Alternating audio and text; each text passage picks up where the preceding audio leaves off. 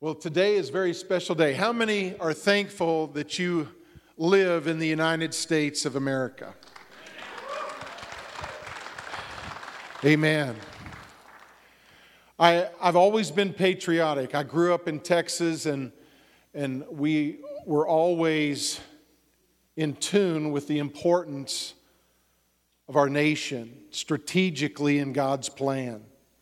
I believe without a doubt God had his hand on this nation and continues, even though we've turned so far from him.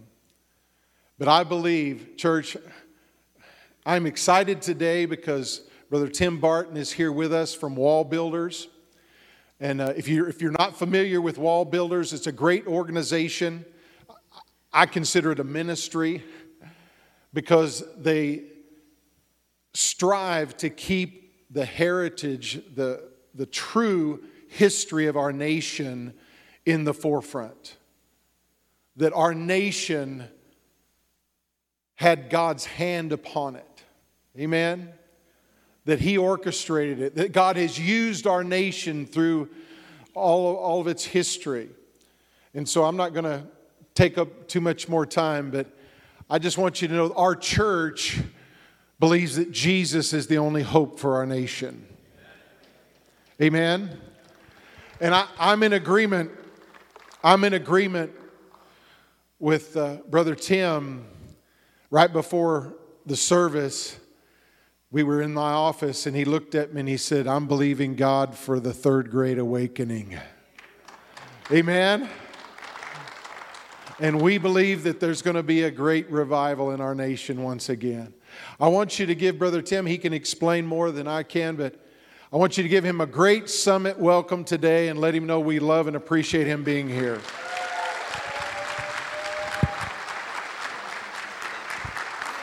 Check.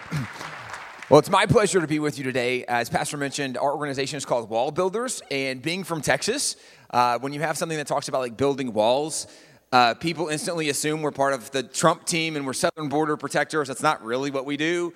Uh, our name comes from the Bible book of Nehemiah, where Nehemiah was part of that captivity in Babylon, and Nehemiah was the one that went and rebuilt the walls of Jerusalem. If you remember the story, he called everybody to join together, and, and, and we need to go back and rebuild this thing. And what seemed like an impossible task, people told him it couldn't be done. It was a grassroots movement. He said, Everybody, let's get involved, let's do it together. And in 52 days, they rebuilt this impossible task of the wall in 52 days. With that being said, we do a lot with American history. And my dad started our organization back in the 80s. And the idea from, from, for him was almost like a call of Nehemiah, where he looked at our nation, even in the 80s, and said, We have gone a long way from where we should be with the religious, the moral, the constitutional positioning of the nation. And this is where, as we look on the 4th of July, as we get ready to, to celebrate things on the 4th of July, and are the slides working yet? Ah, there they come, maybe. I'm clicking the button, which is what we're supposed to do. Oh, okay. If not, I'm just going to start queuing and we'll figure it out as we go. Um, as we look at the nation, we have at Wall Builders the largest private collection of original documents and artifacts from American history. We have more than 100,000 documents and artifacts from George Washington and John Adams and Thomas Jefferson and Benjamin Franklin and Sam Adams and John Hancock, etc. And what we do is we go back and we can show from their own writings what they believe to be important, what they said they did, and what's really indisputable from their writings is the Christian foundation, the influence of the Bible in their life, their Christian faith. But as we do this, I also want to point out as we celebrate the 4th of July in America, there's a lot of people today that are not sure we should be celebrating America because kind of the modern narrative is that America is a really bad place. It's not that special. Let me, let me walk you through this real quick to give perspective because if you look at other nations of the world. This last year at the United Nations, there was 193 member nations that are part of the UN this last year. And that number actually changes based on who goes to war with who, who's conquered who. And at the 193 nations that were part of the UN, it's interesting. America was fairly unique for lots of reasons, but let me start with our Constitution. We've only had one form of government in our nation's existence and only one Constitution. If you look at the rest of the world, nobody else in the rest of the world has enjoyed the same level of stability that we have enjoyed as Americans. Now, as much as we've had issues and an imperfect nation, sure, nobody has enjoyed the level of stability we've enjoyed. In fact, even some major nations in the world today, they, they have constant turnover. The average is that for most nations of the world, they go through a violent revolution every 30 to 40 years. That's not the norm in America. In fact, the average length of a constitution in world history is only 17 years. In America, actually, tomorrow it's 246 years that we've been a nation. And it's 235 in September 17th that we've been under one constitution, one document. The reason, again, I point this out America really is unique. We are different. America has enjoyed more stability, more prosperity, more freedom than anywhere else in the world in the 1830s. Alexis de Tocqueville came to America, and he's famous for the book Democracy in America. And in this book, he talked about when he was here in the 1830s, he said America was really different. Here's one of the things he said the position of the Americans is quite exceptional, and it may be believed that no democratic people will ever be placed in a similar one. Well, in the 1830s, he said what the Americans are experiencing, it's not like anywhere else in the world. I'll point out that is still true today, except he said the position is quite exceptional. This is where the phrase originated of American exceptionalism. And, and this is something that actually modern professors debate against this, right? We've even had a recent president who said, well, America's not special and we're not exceptional. This is something that's been debated, but when we say exceptional, we don't mean necessarily that we are better than everybody else, right? This is not a, a braggadocious term of pride. This is recognizing our nation is different than everywhere else. And if you don't know how different we are, one of the things I highly encourage parents and grandparents is you need to help fund and send your kids on a mission trip to a third world nation. Right? You have no idea how special America is until you've been somewhere else. And then you go, oh, this isn't the same.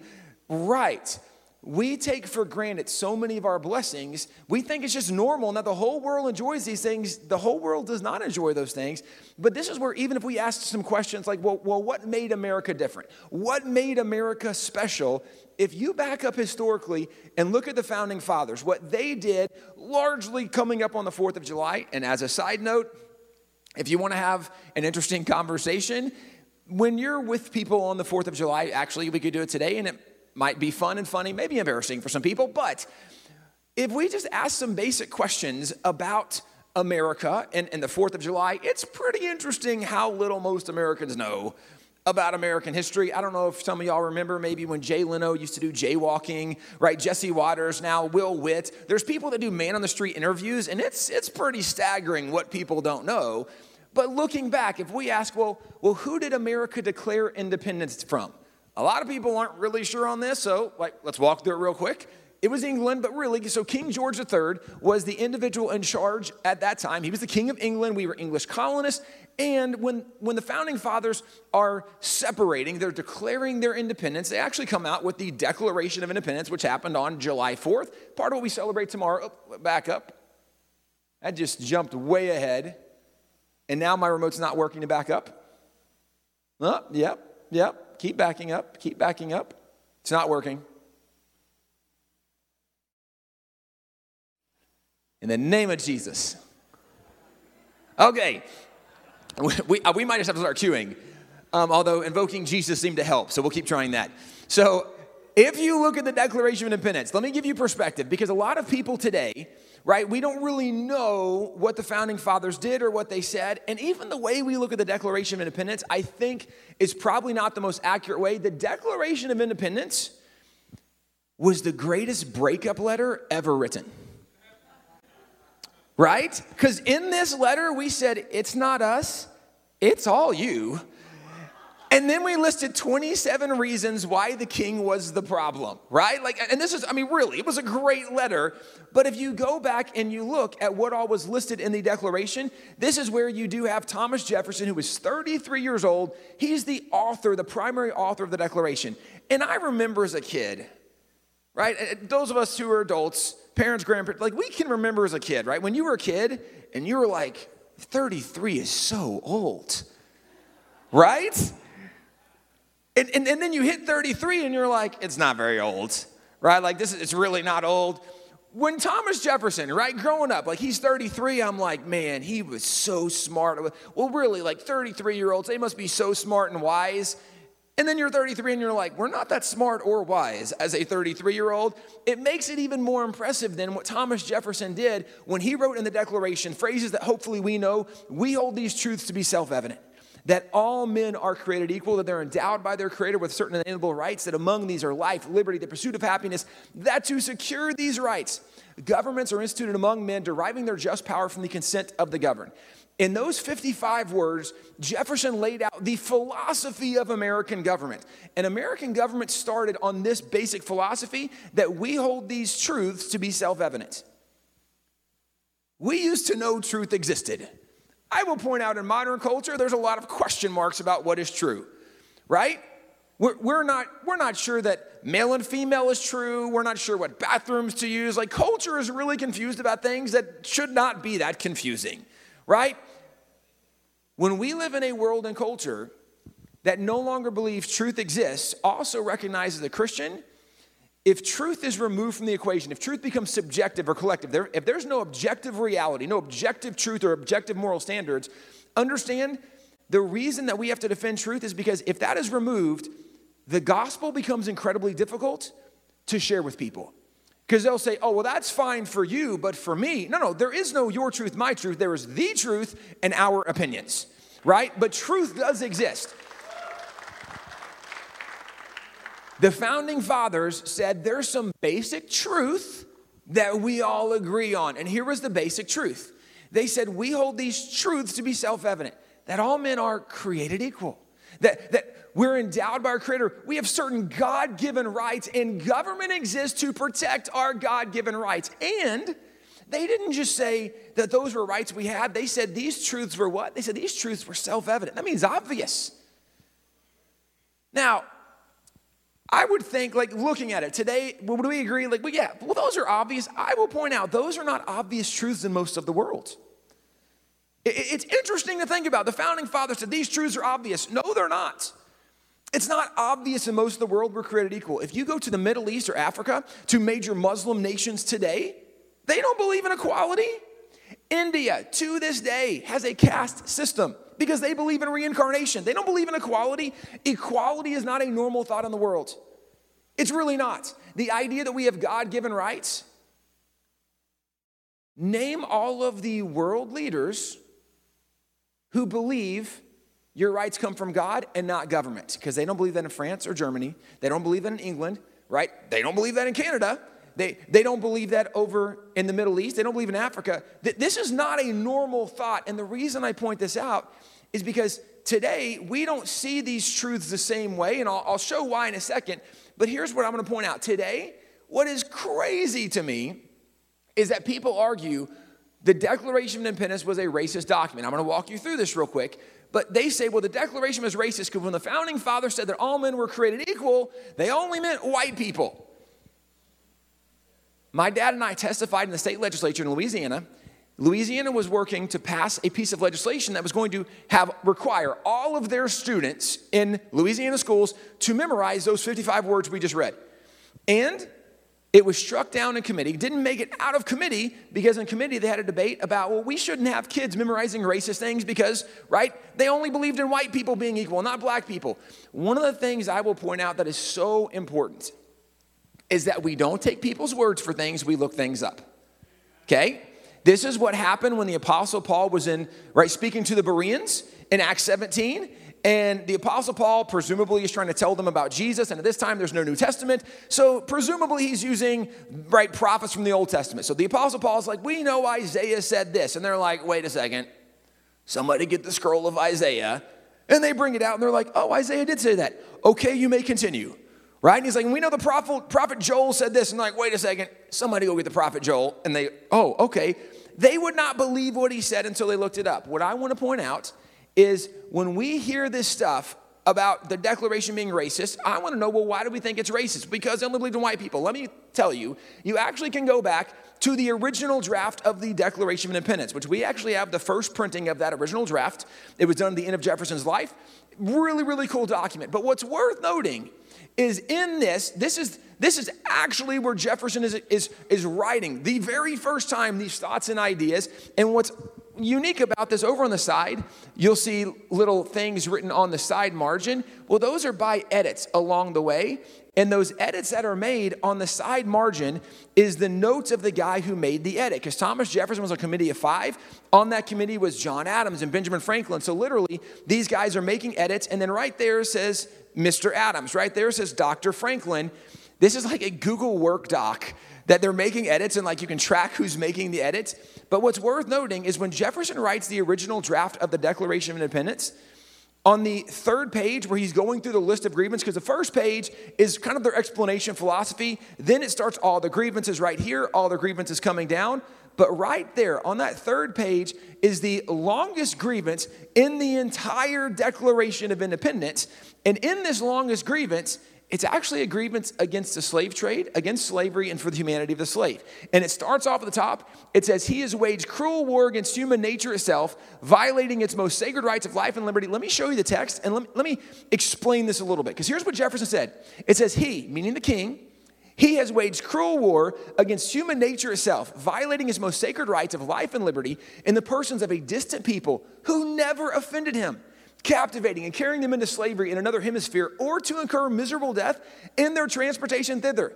This piratical warfare, the opprobrium of infidel powers, is the warfare of the Christian king of Great Britain, determined to keep open a market where men should be bought and sold. In his document, the original draft, the word men is fully capitalized capital M, capital E, capital N. Now, now who were those men? Those were the Africans who were enslaved. And Jefferson said, right, like we are against this, and the king is forcing this on us. And you're like, wait a second, the founding fathers were against it? Yeah, let me keep going. Because the, literally, the next line says, He has prosecuted his negative for suppressing every legislative attempt. Well, well, legislative attempt means they were trying to pass laws, and the king kept stopping those laws. Yes. In fact, you can go back to 1773. Someone like Benjamin Franklin is a great example. Benjamin Franklin is someone that it really is it was a major leader in the anti-slavery movement in America, but but is someone that most people know today. We don't know that much about him, but he's an easy example. In 1773, he was writing a letter to a pastor, the Reverend Dean Woodward, and in this letter, the pastor he was explaining how things were going in Pennsylvania, but also things in the culture. Here's part of his letter a disposition to abolish slavery prevails in North America, that many of Pennsylvanians have set their slaves at liberty, and that even the Virginia Assembly, now I love that he says even Virginia, right? Because, like, in Pennsylvania, we're doing great. And, like, really, like, even Virginia, even the Virginia Assembly have petitioned the king for permission to make a law for preventing the importation of more into that colony. So, even Virginia is trying to pass a law banning the slave trade. He continued, he said, This request, however, will probably not be granted as their former laws of that kind have always been repealed. Their former laws of that kind? Yeah. They actually made several laws. And in fact, in 1773, there were four different colonies that had passed anti slavery laws, were really against the slave trade, but some against slavery. But the laws against that and in 1774, the king vetoed them all. And this is where, when the king vetoed those laws, it led many founding fathers to go, This is just one more reason we should separate from the king because he won't even let us in slavery in our own colonies. This is where many people got involved. In fact, if you go even further forward, when Benjamin Franklin is at the Constitutional Convention, he's, he's, he's one of the very famous founding fathers of that time. But you know, while he's there, he's the governor of Pennsylvania, but he's also the president of something else. What's he the president of? He's the president of the Abolition Society of Pennsylvania. He's actually the leader of the anti slavery movement in Pennsylvania. This is their early charter. The reason I point this out is what is so dishonest about the way history is being told today is we're saying, oh, these people were so evil and, and they were so racist and America's so bad and they're pro slavery. Literally, one of the reasons we wanted to separate from Great Britain was to end slavery, to end the slave trade. And that's not part of the conversation, but it is in the actual documents. Now, the reason it's not in the final draft, when, when, when they actually were debating over what should be in the final draft of the Declaration, John Hancock said they would only include what was unanimously agreed to by all the colonies. Because if there was anything in the declaration that, that colonies didn't agree to, he says the king would be able to come in and to pull us apart by our own separate local interests. Therefore, we will only include what is unanimous in the document. Thomas Jefferson said when, when they were going through this document and they got to the slave trade grievance, he said there were two colonies that opposed that grievance. Jefferson said it was the colonies of South Carolina and Georgia because they said up to that point, they hadn't tried to ban the slave trade. They hadn't tried to end slavery, so they didn't have that offense against the king. So they wanted to only include in the declaration what was an offense everybody had against the king, so it was removed. Also worth noting, 11 of the 13 colonies voted in favor of it. The vast majority of the American colonies and the vast majority of the founding fathers came out against slavery. Today, we just don't know that part of the conversation. But this is where also, let me, let me again, let's back up, right? When when they said we hold these truths to be self evident, they actually did believe in created equality. They did believe in God given rights. They did believe that government existed to protect those rights. That was unanimous among all the colonies. And here's where I would ask again if, if, if this is not self evident to all the world, it is self evident to us. Well, well, then who is this really self evident to? Who are these truths self evident to? These truths are only self evident to people who are actually familiar with the Bible. Because if you know the Bible, right, like this is pretty basic. In Genesis, it says God made them in his image, male and female, he created them. In his image, he created them. Right? Where, where do we get this idea of equality? Well, it's Genesis 1 26 and 27 that we learn this notion that we were all created in God's image. And it's worth noting, the Bible does not tell us what shape, size, or color Adam and Eve were. Well, that's interesting. Why wouldn't the Bible tell us that? Because that doesn't matter.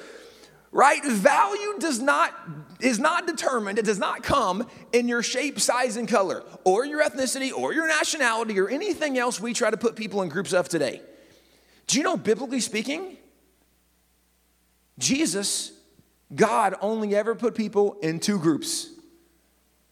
Okay, well, gender, I was gonna go a different direction. Okay, sure. Jesus didn't make male and female we can clarify that. However, Matthew 25, it was the sheep and the goats, right? I mean, you read the Bible, right? In Christ, there's no Jew, there's no Greek, there's no slave, free, Scythian, right? Like, there, there, none of this. We are all one in Christ. Well, one in Christ. So that means there's those in Christ and those outside of Christ. The only difference in Scripture are those who know God and those who don't know God. Like, that's it. That is the only thing that when God looks, right? Did you know Jesus? Did you know my son? Yes, no. That's it. That's the determining factor. It's not gender, race, ethnicity, nationality, right? That's not in God's kingdom, but this is also something that's self evident in the Bible, or this notion that if you look in Genesis, where do we get the idea that, that there's God given rights?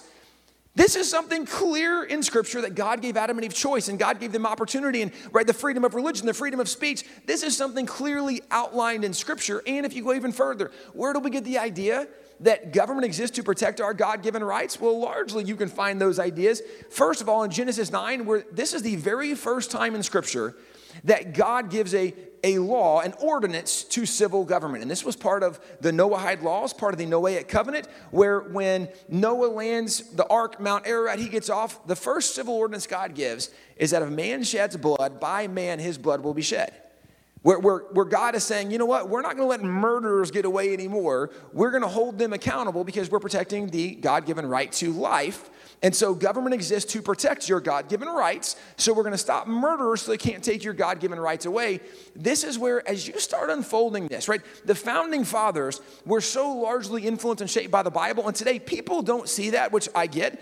But I will point out this used to be largely historically documented and known, so much so that you can go back to someone like Clinton Rossiter, who this we're talking in the 1900s. This was still very common information in earlier 1900s, mid 1900s.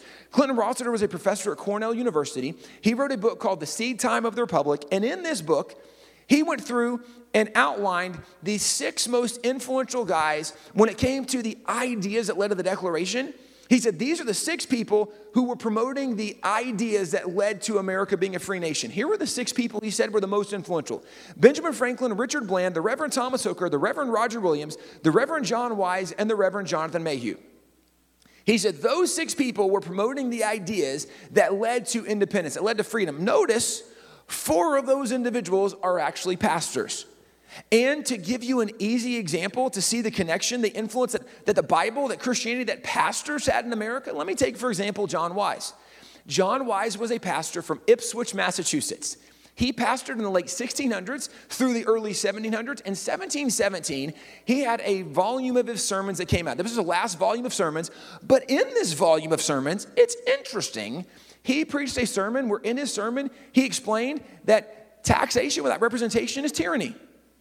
In, in the sermon, he also went on to explain that God's preferred form of government was the consent of the governed. And in the sermon, he explained that God has made every man equal to every other man, and God has given them their rights. They did not come from government, they came from God. All of those ideas appeared in the Declaration of Independence. Now, how in the world are we going to link this pastor from 1717? That's when these sermons came out. How are you going to link that pastor to the Declaration of Independence? Because in 1772, those sermons were reprinted, and they were reprinted by the Sons of Liberty because this pastor is from Massachusetts, Sons of Liberty, Massachusetts, and, and, and they're starting to have this conversation of how can we get Americans on board to understand what liberty and freedom is about? How, how can we be unified? And one of them said, you know, guys, I got this book of sermons, and there's a sermon in there that is such a great thought and example the Sons of Liberty literally reprinted those sermons and they distributed them through not just Massachusetts, but through all of the colonies. And as they went through the colonies, every single founding father, when you get to 1776 in the Declaration, every single founding father has seen and read these sermons of John Wise. So when you see it in the Declaration, literally they saw those in this sermon from John Wise. They were influenced by a pastor who was teaching them biblical principles that led to the declaration. And this is where earlier historians used to identify this. People like B.F. Morris in 1864 said some of the most glittering sentences in the immortal Declaration of Independence are almost literal quotations from this essay of John Wise. It was used as a political textbook in the great struggle for freedom. Historians documented this. Even presidents used to know this. Calvin Coolidge, on the 150th anniversary of the Declaration of Independence, he went to Independence Hall and he gave a speech. And the whole speech is really good. It's worth going back and reading it if you enjoy reading stuff. But the whole speech is great. However, in this speech, let me back up. I don't know how it jumped past that again. It just jumped like six slides forward. I don't know what's happening. It's supposed to be, I'm pushing this button a whole bunch. Can you back it up for me? Because it's not responding to the remote right now. There you go. President Calvin Coolidge. And the next slide is a quote from his speech where he, he and, and, again, I encourage you to read the whole speech, but he said the thoughts in the Declaration can very largely be traced back to what John Wise was writing. Here was the doctrine of equality, of popular sovereignty, and inalienable rights asserted by Wise. It used to be incredibly well known, and it's very well documented, that John Wise, this, this pastor, was influential in the shaping of the nation with his own sermon being part of the impetus for the Declaration of Independence. And as you look at this today, right, people are like, this is crazy. Sam Adams, though, let me, to, to further illustrate this, Sam Adams was known as the father of the American Revolution. He was one of the leaders of the Sons of Liberty. And when the Sons of Liberty decided that they wanted to do a, a committee of correspondence, because they're gonna, they want to send circular letters out so everybody can be on the same page. Because this is before there's like a group text, right? That there, there's, there's not this GroupMe app and, and there's not things you can be on the same text thread together. And they said, we need to have then a way that we can send the same document to all the colonies so everybody's reading the same thing. So what they do is they come up with the committees of correspondence. And Sam Adams wrote the the very first committee of correspondence. If this afternoon you go back and you look up the very first committee of correspondence, what you will see is there are three sections to it. And, and it, again, the whole thing is worth a read. It's pretty interesting to see where they're coming from, but there's three sections. The second section was called The Rights of the Colonists as Christians. And Sam Adams said, guys, you just need to know as Christians, there, there's some things we should be thinking about. This is the opening sentence from that section from the Committee of Correspondence. He said, These may be best understood by reading and carefully studying the institutes of the great lawgiver and head of the Christian church, which will be found clearly written and promulgated in the New Testament. Now, they're trying to rally Americans together. He says, If you want to know where we're coming from, the two things you need to do are read your Bible and study the life of Jesus, because then you will understand what we should be thinking about with this current issue and situation. Now, that's always the right answer, right? It doesn't matter what your issue and situation, you should always read the Bible, study the life of Jesus, great application. But this is where, again, today, this notion that the founding fathers were influenced by the Bible, that, that they were influenced by Christianity, that's not a common thought today. And yet, if you back up historically, it's very easy to show from their own writings and documents the influence of Christianity.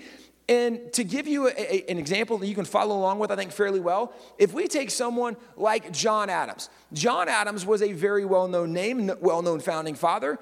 John Adams not only was a signer of the Declaration, not only was he the first vice president, he was the second president of America. But here's one of the things that John Adam explained about the Bible and Christianity. He said, I've examined all religions, and the result is that the Bible is the best book in the world.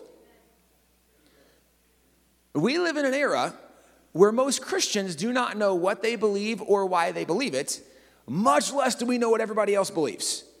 One of the reasons that you should have confidence in Christianity is it literally is the only worldview that can practically answer all of life's questions, right? This, this is the only thing that actually makes sense. And John Adams says, I've studied all of them, and nothing compares to the Bible. Well, he didn't stop there.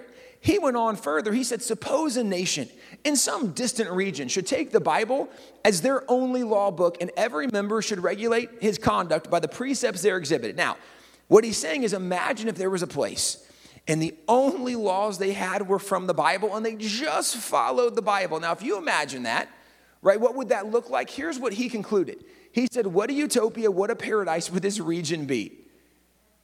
Right? If we could just get people following the Bible. Well, what I can tell you, right, is if we could get people following the Ten Commandments, right, following the Golden Rule, the Sermon on the Mount, it would sure change places like Chicago, right? Like Los Angeles, New York City, some of these major cities where there's crazy things happening.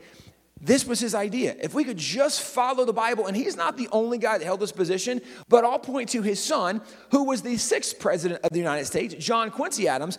And John Quincy Adams said, with regard to the history contained in the Bible, it's not so much praiseworthy to be acquainted with it as it is shameful to be ignorant of it right? It's not really impressive to know the Bible, but it's embarrassing not to know the Bible.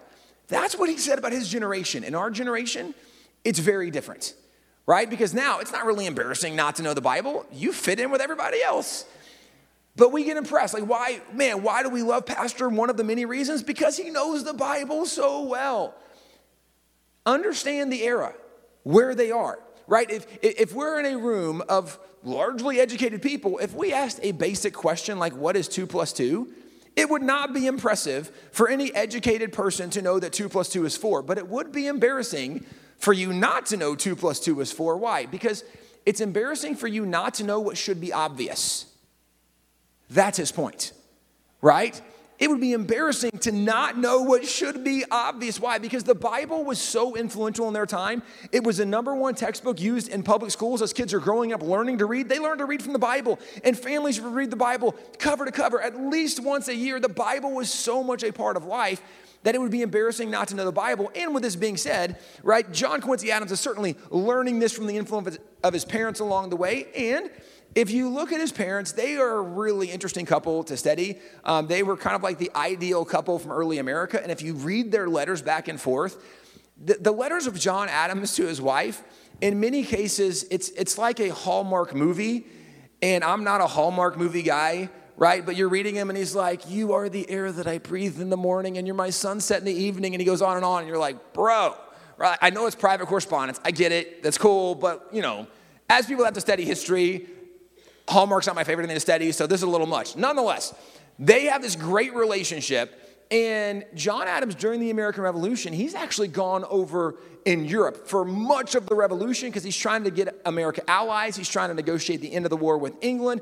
And so while he's gone in this day, Abigail is really like a single parent in this moment. She's taking care of the family, she's taking care of the farm. Also, super cool. She starts basically a female spy ring where she gets some of the, the other wives of some of the patriots and they start going to some of these, these loyalist balls. And so these women whose husbands are with the king and they're these British officers. And so Abigail shows up and she's like, oh, guys, I'm so embarrassed with my husband. I can't believe he's doing this. And she's playing the game, right? She's like, so what does your husband do? Oh, and where's he going? And when are they going? And how many men are they taking? Okay. She's gathering the Oh, she goes back, she writes her husband John, says, Hey, I just got this. And, and like literally, just lays out the plan of the British. John gets it to George Washington, the commander of the American military. Like, really cool. But she is literally leading these women and this spiring as it goes. So awesome on lots of level. What's also really fun about this is as John Adams is gone, she's the one raising the family. In fact, if you go to Massachusetts where they're from, their home church is still there. Outside their home church, decades ago, they erected a statue, and that is Abigail in front of the church with John Quincy Adams because they were known to have been so faithful attending church. They never missed a Sunday. So, this is how John Quincy Adams is growing up with a mom and dad who are open about faith, who always go to church. And so, as John Quincy Adams is growing up, a few things that are worth note. First of all, when he was eight years old, the Massachusetts Minutemen used to practice their musket drills in front of the John Adams home. When John Quincy Adams was eight, his father got him a musket, gave it to him, and said, You need to go outside and start training because you need to learn how this works. As an eight year old. Now, as a country boy myself, when I was eight, I did have a single shot bolt action 22 rifle, right? Had my dad shown up one day and be like, hey, so, uh, and, and, just a little bit, we, we, got some Navy SEALs, right? Some Green Berets, Force Recon Marines. We got some guys coming over. You're gonna take your 22, you're gonna go train with these military guys. That is the greatest day in the world right? As an eight year old boy, are you kidding me? Like, dad deserves Father of the Year for like perpetuity. This is amazing. Well, this is what John Quincy Adams is an eight year old. He's growing up in the midst of everything going on. When he was 11, he got to go with his dad on, on one of his dad's diplomatic missions over to Paris. And what's really fun is, is there's a letter from his mom, Abigail, that gives context. And, and uh, from this letter, here's what we deduce is that John Quincy Adams was supposed to have written his mom when he got over to Paris to let his mom know, hey, I'm alive, dad's feeding me, right? Like, we're good. And the letter from Abigail indicates that either John Quincy Adams did not write the letter, he forgot, or got lost somewhere in the mail on the way, because there's a letter from her to him, and it starts off with this idea like, I'm not even sure if you're still alive, but if you are, you're in trouble right? Like you were supposed to tell me when you got there, and you didn't tell me. I don't even know if you're alive anymore. But she goes on in this letter, and, and, again, it's a funny letter in that sense, but a lot of interesting things she says. In this letter, she goes on and explains that while you're over in Paris, they have a different idea about life than we do, right? That this is the building up to some of the, the French Revolution kind of ideas. In the French Revolution, they have liberty, equality, fraternity are their three values, that's their motto, but they don't believe in, in, in faith because they've been under the Catholic Church and it's been so oppressive so they want nothing to do with Christianity anymore. And as they're trying to throw off this really oppressive state government, removing Christianity, she's worried that her 11 year old son might adopt some bad ideas. So she's explaining make sure you don't abandon the things you were taught along the way. Here's part of what she told them she said, adhere to those when it comes at some point. Yes, adhere to those religious sentiments and principles which were early instilled into your mind. And remember, are accountable to your Maker for all your words and actions. Now, that is true. I can tell you that the, the terminology of that has ch- changed a little bit, but when I was growing up, I definitely like had a grandparent. I think my mom said this some too, right? Like, yes, you can go play with your friends, but hey, God's watching, right? Like, you, you just knew you were still accountable. Like, you don't get away from God. God's always watching what you do. This is literally what she's telling him, right? Like, hey, remember, you're accountable for everything you do no matter if your dad and I see it, you're always accountable. But then she goes even further, which is awesome. She says, Dear as you are to me, I had much rather you should find your grave in the ocean or an untimely death crop you in your infant years rather than see you an immoral, wicked, or graceless child. I hope you drown in the ocean, love mom. like, this is crazy, except what is she doing? Well, the Bible tells us in Proverbs 22 6 that you train up a child in the way they should go, and when they're old, they won't depart from it. What is she doing? She's instilling an eternal perspective, right? It is better for you to die young, connected in faith, than for you to live a long life rejecting God, doing your own thing. Like, nope, it's better for you to drown in the ocean. This is incredible perspective. Well, this is the way he grows up. When, when, when the revolution, oh, by the way, uh, as he's growing up, when he was 11, he did receive an official congressional appointment to be the official secretary to America's diplomat over to Paris. Well, the diplomat over to Paris was his father. So, like, basically, he's getting a congressional permission slip to go with his dad to Paris. It's like what it seems like. However, he was supposed to be the official secretary. And we can look back and maybe be skeptical that, well, how good of a secretary can an 11 year old be, right? I've seen the handwriting, it's not great. So, we could be skeptical, except when he's 14. This time he received a second congressional appointment, and this one was not to go with his father. He was actually part of the diplomatic team the reason was, as a 14 year old, he was going to be the official interpreter over in Russia. Why is a 14 year old your interpreter? Because at 14, he was already fluent in six languages. So, so this was a very well educated young man. Well, as his life continues, when, when the revolution is finally over and then we have the Constitution, George Washington became president. And under George Washington, he was chosen to be a diplomat. In fact, George Washington said he's the best diplomat America has ever had. And then under his father, he again was selected as a diplomat. And then, if you, you know history, Thomas Jefferson and John Adams didn't get along real well in that presidential election cycle. And so he's not requested to stay on under the Jefferson administration, but he runs for Senate. He becomes a U.S. Senator under Thomas Jefferson. Then, under Madison, he is chosen again as a diplomat. He's actually the diplomat who negotiated the end of the War of 1812 which is also super cool. He then is the Secretary of State under James Monroe. He then was the sixth president of the United States of America. This guy has one of the most impressive resumes of anybody in American history, and it doesn't stop there. Because after his term as president, when he loses his reelection bid, he decides he doesn't want to stop trying to do good things in America. So he goes and he ran for Congress. He is the only president to ever be elected as a congressman after being president. Because most presidents would view that as a step down. Well, it kind of is a step down, except why did he run for Congress? He said there was a great evil in America that needed to be remedied. It was the evil of slavery. He became the leader of the anti slavery movement in America. In fact, they gave him the nickname the Hellhound of Abolition because this was the issue he, he would not let go of. Well, he wrote that when he got there, there were only about 20% of Congress that were really anti slavery. Because there were some that were, you know, just ambivalent. Well, like, I'm not really like advocating for it, but like whatever. And then some that, no, we got to keep it. He said only 20% were really against it. So he knew he had an uphill battle. Well, as the leader of the anti slavery movement, part of the First Amendment says you can petition Congress for a redress of your grievance. And so, as the leader of the movement, people would send their petitions, anti slavery petitions to Congress. They were given to John Quincy Adams, so he would take them to the floor of Congress. He would do all these petitions. And because most of Congress was not anti slavery at that time, they got tired of hearing this guy read petition after petition. So they went to the Rules Committee and they made a new rule. The rule became known as the John Quincy Adams gag order. The rule was you cannot bring a petition that is related to another petition we've already said no to. So, right, if we've already said no to ending slavery, you can't bring hundreds more. And there were days he would bring between seven and 900 petitions. So they pass this new rule and rules committee. He ignores it. So he starts talking about slavery again. So they reprimand him. They censor him, they even expel him. But if you get kicked out of the house, then your district has to choose somebody to represent them. And the district was like, this is still our guy. So he didn't actually ever leave Congress. Nonetheless, people are fighting against him. As they're fighting against him, he's, he's actually in Congress for 17 years, fighting against slavery the whole time. But one day, a reporter came to him. They said, Mr. Adams, you've been fighting against slavery a long time, and there have been no visible signs of success for you. How do you stay motivated when you haven't really been successful? Now, that's maybe a hurtful, hard question, but his answer was brilliant. He said his answer actually was based on his life motto. His life motto he wrote was that duty is ours, results are God's.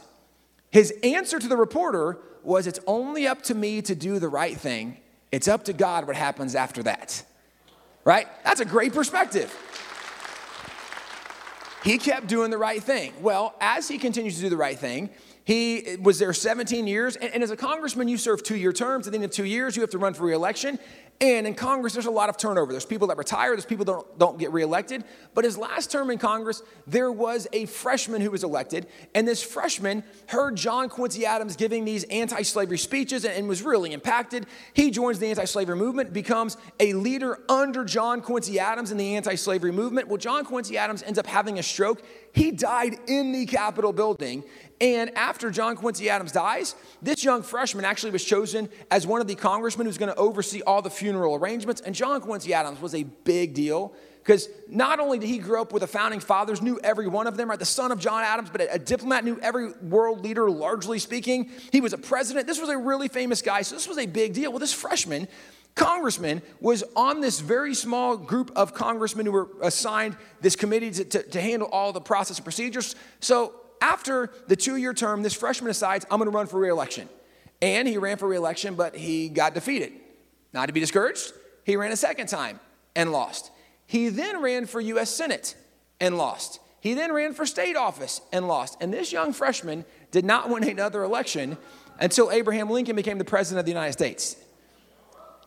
Abraham Lincoln, right, is known as the guy largely responsible for, for ending slavery, right? We know the Emancipation Proclamation. We know in the midst of this, right, when the 13th Amendment is done, like, yes, he's the guy largely credited with this. I would point out, Abraham Lincoln was actually mentored by John Quincy Adams. John Quincy Adams fought his entire life for something that he never saw realized. And he had no idea that God was actually using him to train and raise up the generation that was going to get it done. We could talk about for nearly 50 years, people have been praying for an end of Roe versus Wade, right? Been praying a long time for that. And there are people who actually have passed away, gone to be with Jesus before it happened. But the reality is, you never know who you are in the story. Are you the Abraham Lincoln or the John Quincy Adams, right? Are, is God going to use you to raise up the next generation, or are you the people that are actually going to bring that fulfillment about? But the reality is, this goes back to where God has called us to be faithful in what we do, and we are faithful no matter who we are in the story we're faithful what God's called us to do. And as I say this, this is part of it. When you look at the American story, there's amazing parts of the American story. And yet today, it is so crazy to me that people are like, no, no, no, America, we're so bad. And, and all the founding fathers were evil. This is the narrative that's repeated over and over and over. So, first of all, let me just say uh, the response, I'm going to start with the, the, the biblical response first. I'm going to give you the historical response. The biblical response, if we look at the Bible, one of our heroes from the Bible is King David. Now, King David is a legit hero from the Bible. It, it, should not be confused, right? We know he killed lions, we know that he actually killed bears, and we know he actually did that as a child because before he even goes to kill Goliath, when Saul's like, I'm not really sure that you can handle killing a giant, he says, No, it's cool, I've already killed lions and bears. Scholars believe that David was between 14 to 17 years old when he killed Goliath, right? Which means he was killing lions and bears 10, 11, 12 we, some of us grown up outdoors people, some of us were hunters as kids, sure. I will point out, it's one thing when you've got like a 300 Win Mag. It's something totally different when you got a stick and a rock, okay?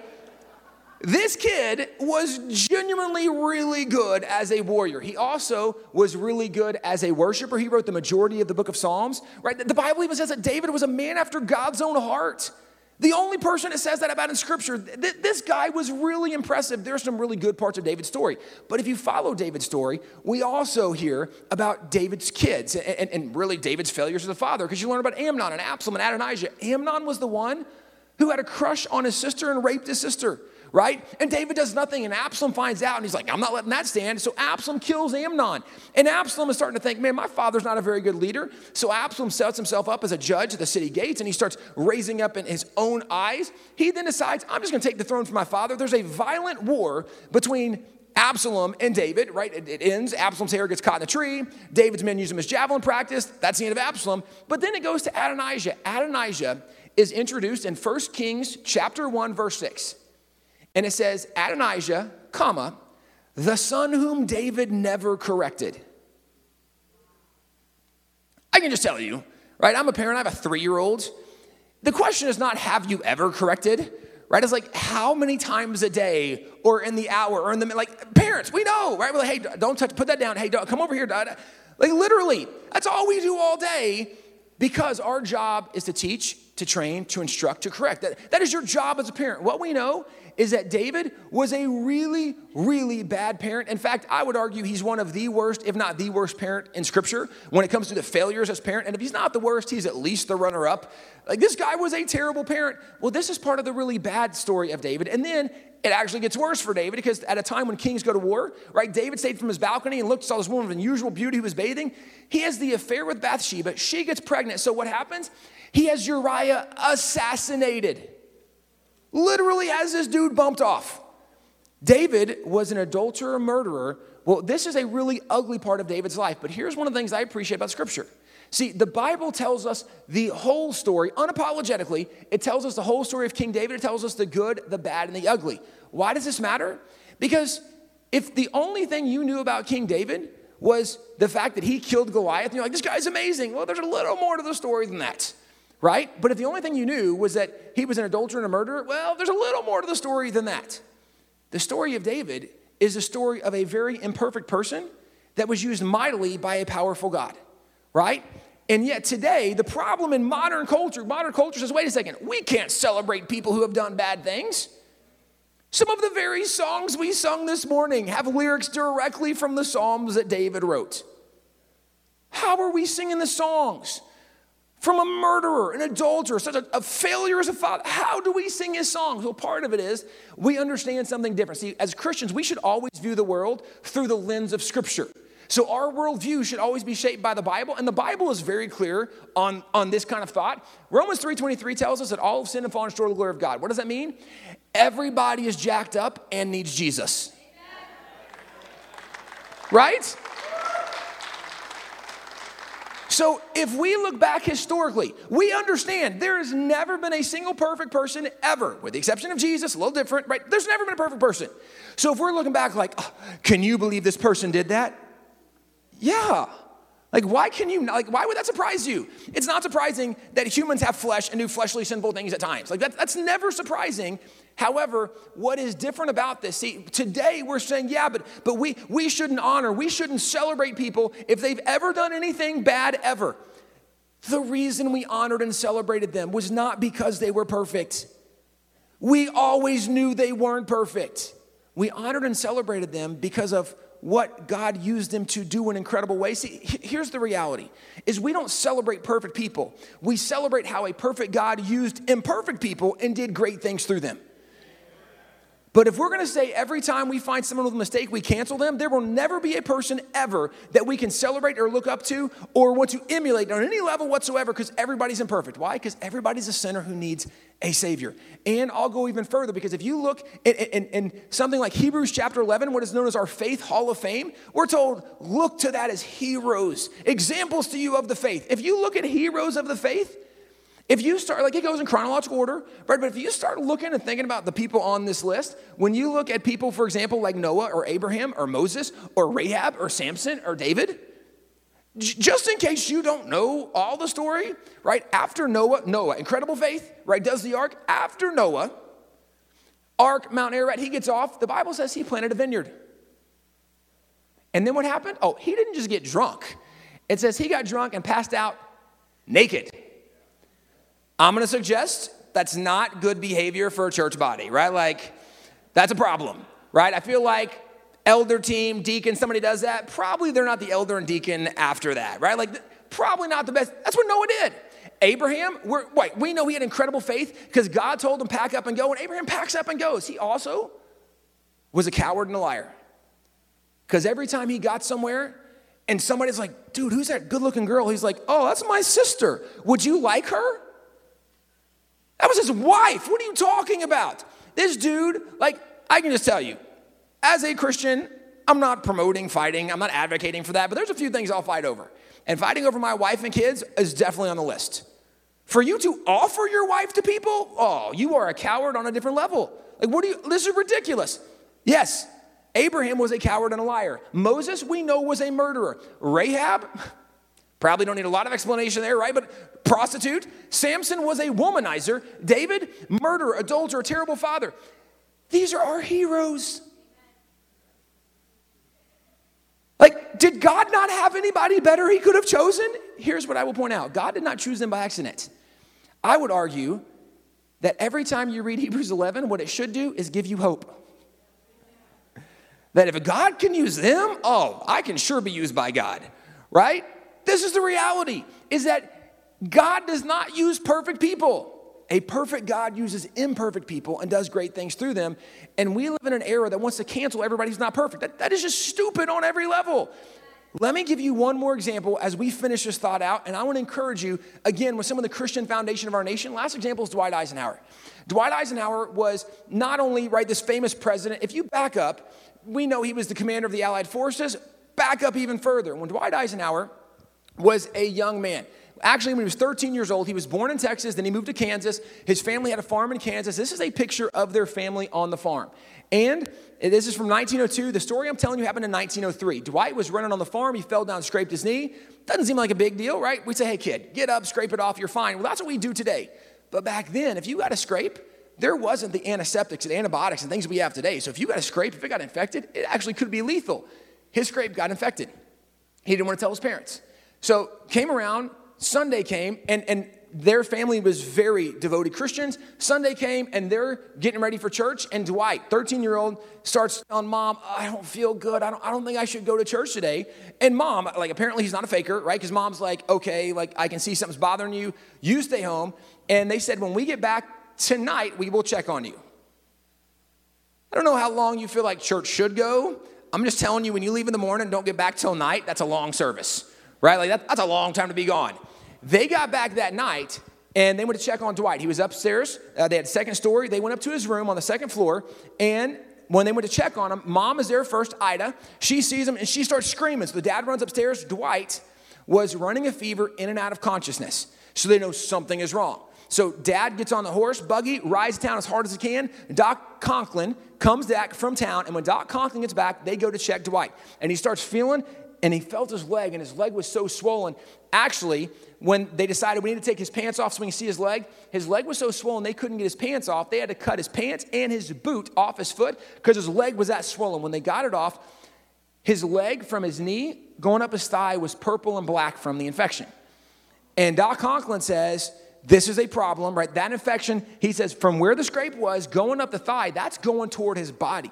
And if it gets into his body, it could kill him. So I, I think the best course of action will be we need to amputate the leg.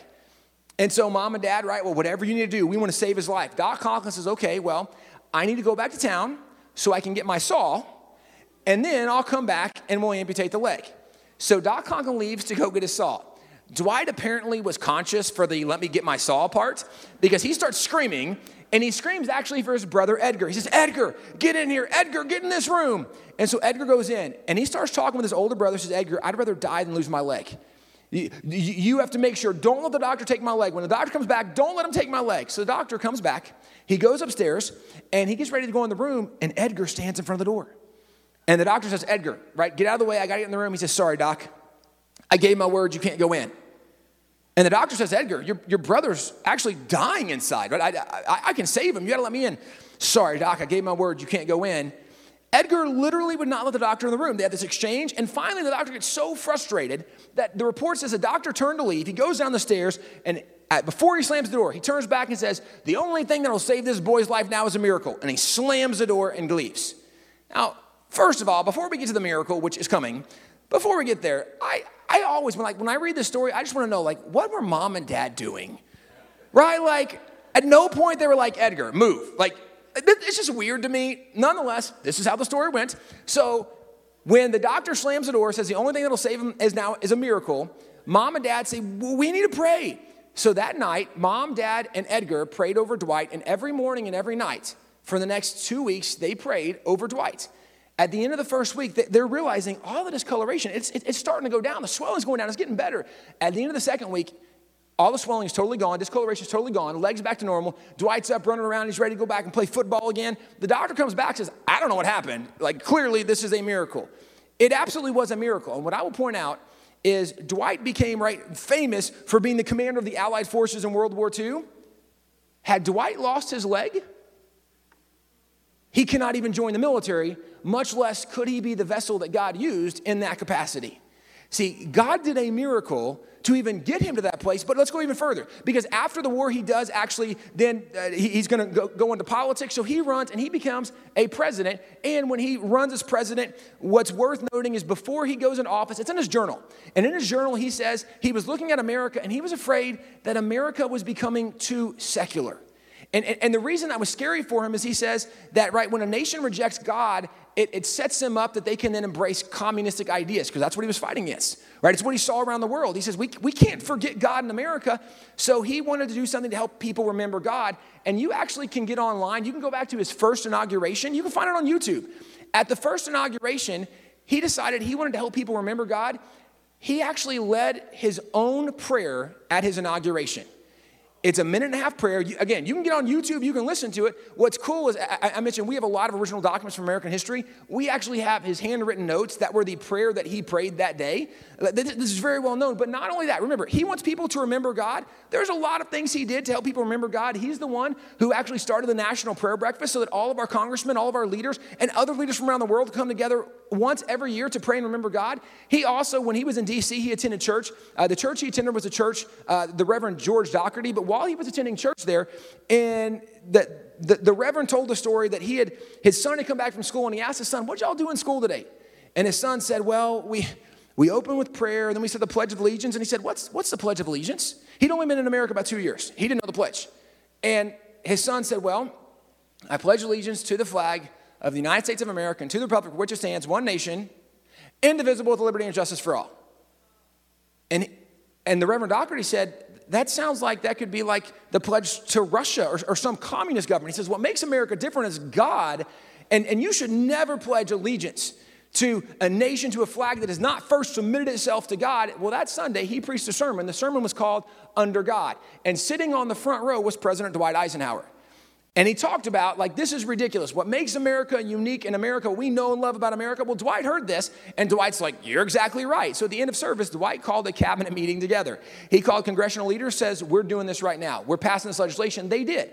They drafted the legislation. He signed it into law that under God was added the Pledge of Allegiance. Dwight's also the guy that opened a prayer chapel in the U.S. Capitol building because he said, we need a place that congressmen and senators, they can pray and hear from God before they go vote on issues. Great thought and idea. Uh, also that stained glass that's there in the middle, it's a picture of George Washington kneeling in prayer. And around him is Psalms 16:1. It says, Preserve me, O God, for in thee do I put my trust. Dwight's also the guy who put in God we trust on the currency. It had been on some coins under Abraham Lincoln. Salmon Chase was the guy that helped do that from the Civil War, but it wasn't on our currency until Dwight said, Yeah, we need to put in God we trust on our currency. Dwight's also the guy in 56 that made in God we trust our national motto. There's even more that Dwight did, but here's the point. Why did Dwight do all that? Dwight said, I am afraid that America is becoming too secular. If he was afraid we were too secular back then, right, he'd be floored with where we are today. Well, why was that even a concern? Dwight said, if we become secular, we might embrace communistic ideas, and that destroys a nation and people and their freedom, right? What we know even from what David wrote in the Bible. David wrote in Psalms 33 12, 12 Blessed is that nation whose God is a Lord. The reason America has been the most free, stable, prosperous nation in the history of the world, not because we're perfect, because we weren't, not because we always had amazing leaders, because we haven't, but it's because more than anything else, we did have people that understood who God was and worked to put God first in the things we did. God's ways work every single time. And this is what we used to know and understand. It's some of what we've forgotten today. And, and, and, I've just scratched the tip of the iceberg in this hour we've been talking together. I will let you know, first of all, we do have a book called The American Story where we actually tell much of the story, much greater detail, a lot more people involved, more than a thousand footnotes to original sources. So you actually can go look this up for yourself. We also have a website, wallbuilders.com, where there's so much more to the story. But here's the reality the Bible said, Jesus said, You will know the truth, and the truth will set you free. Most people don't know the truth, and you can't be set free by truth you don't know. And the truth is, what made this nation so special was the influence of the Bible, the influence of Christianity, and the influence of the church. The reason our nation is in so much trouble today is because of the lack of the influence of the Bible, Christianity, and the church. But why that's also hopeful is because we have never seen America at a place where she is more desperately looking for answers and solutions. And who are the people best equipped with answers and solutions? Right? The people of God and the church. It is for such a time as this, as God has us in this place, that we can once again restore biblical truth and principles for people's families, their marriages, their businesses, but it's also true for a nation. We as Christians have to be more dedicated to knowing God's word and standing up for biblical truth than ever before. Thank you guys so much for letting me share. Pastor, back to you.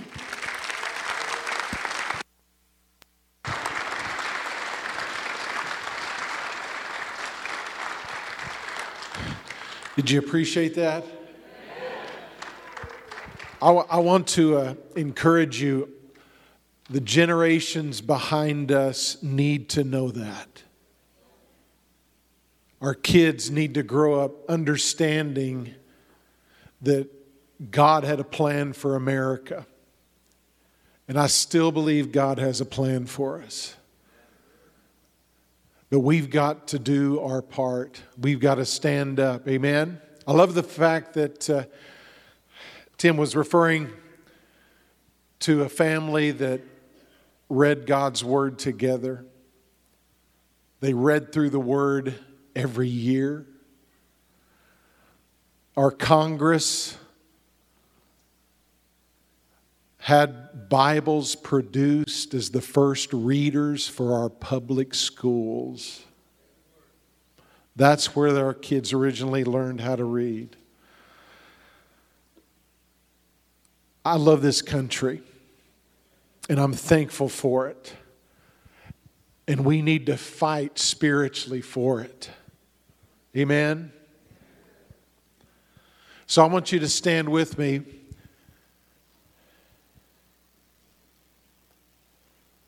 And I want you to just agree with me.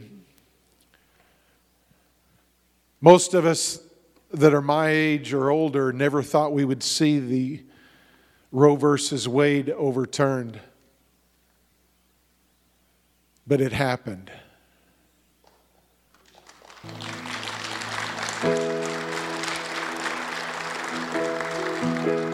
But, church, there's now it's up to the states.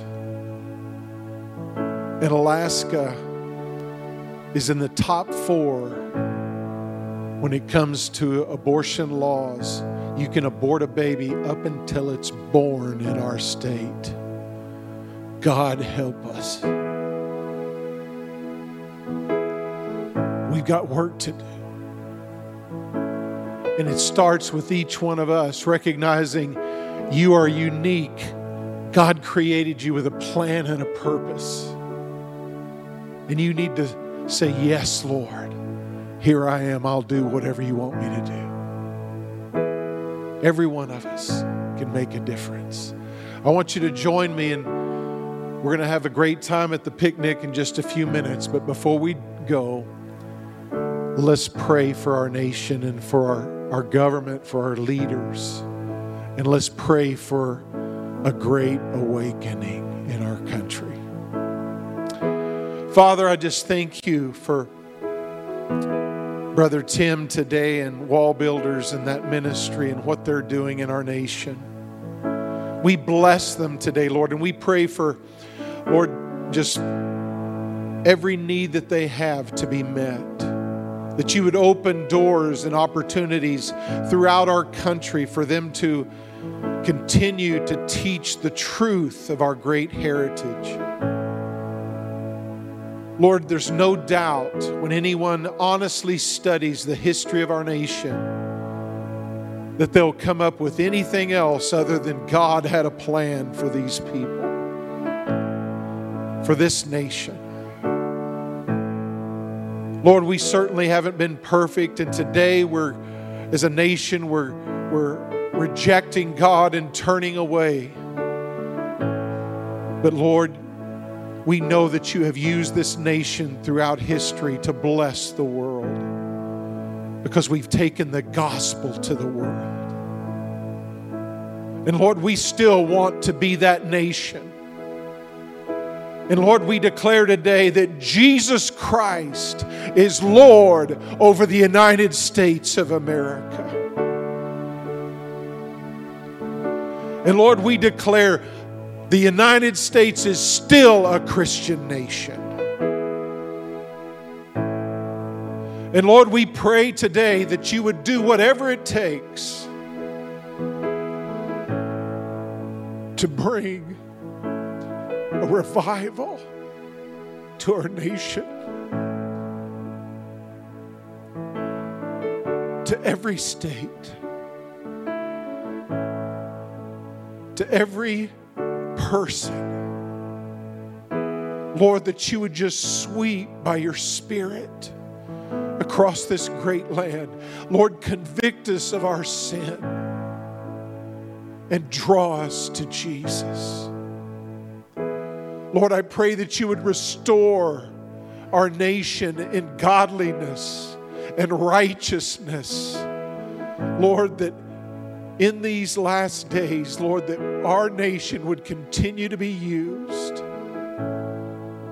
to share the gospel of Jesus Christ around the world. Lord, we thank you that we have known so great blessing. And Lord, we pray that we would continue to know the mercy and the grace and the blessing of God. And that we would truly turn back to you, Lord, as a nation. We pray for our president. We pray for the vice president, his cabinet, the Congress, the Senate, all those, Lord, that are in places of authority in our government. And Lord, we pray for our state governments as well. We pray for our governor. Lord, all of those that, that make up our great state and leadership. And Lord, we pray if they don't know Jesus, that they would have a road of Damascus encounter with you. And we pray that our government would make righteous decisions, godly decisions, decisions that would once again bring the blessing of God upon our country. And Lord, I pray that the church of Jesus Christ would rise up in these days. Lord, that we would be the light and be the salt because Jesus is within us. Lord, that we wouldn't back down. Lord, we would be bold in our faith because Jesus is the only hope for this nation. And Lord, we bless our nation in the name of Jesus. We bless the United States of America. And Lord, I bless everyone that's here today. And I pray that we would train up our children in the way they should go, that we would be families that read the Bible together, that we would read through your word every year. Lord, that we would, Lord, just be what you've called us to be. And Lord, we ask it all in Jesus' glorious name. Amen. Thank you for joining us today. We look forward to connecting with you next time. And don't forget, you can support us by giving through the Church Center app or by going online at summitwc.com/give.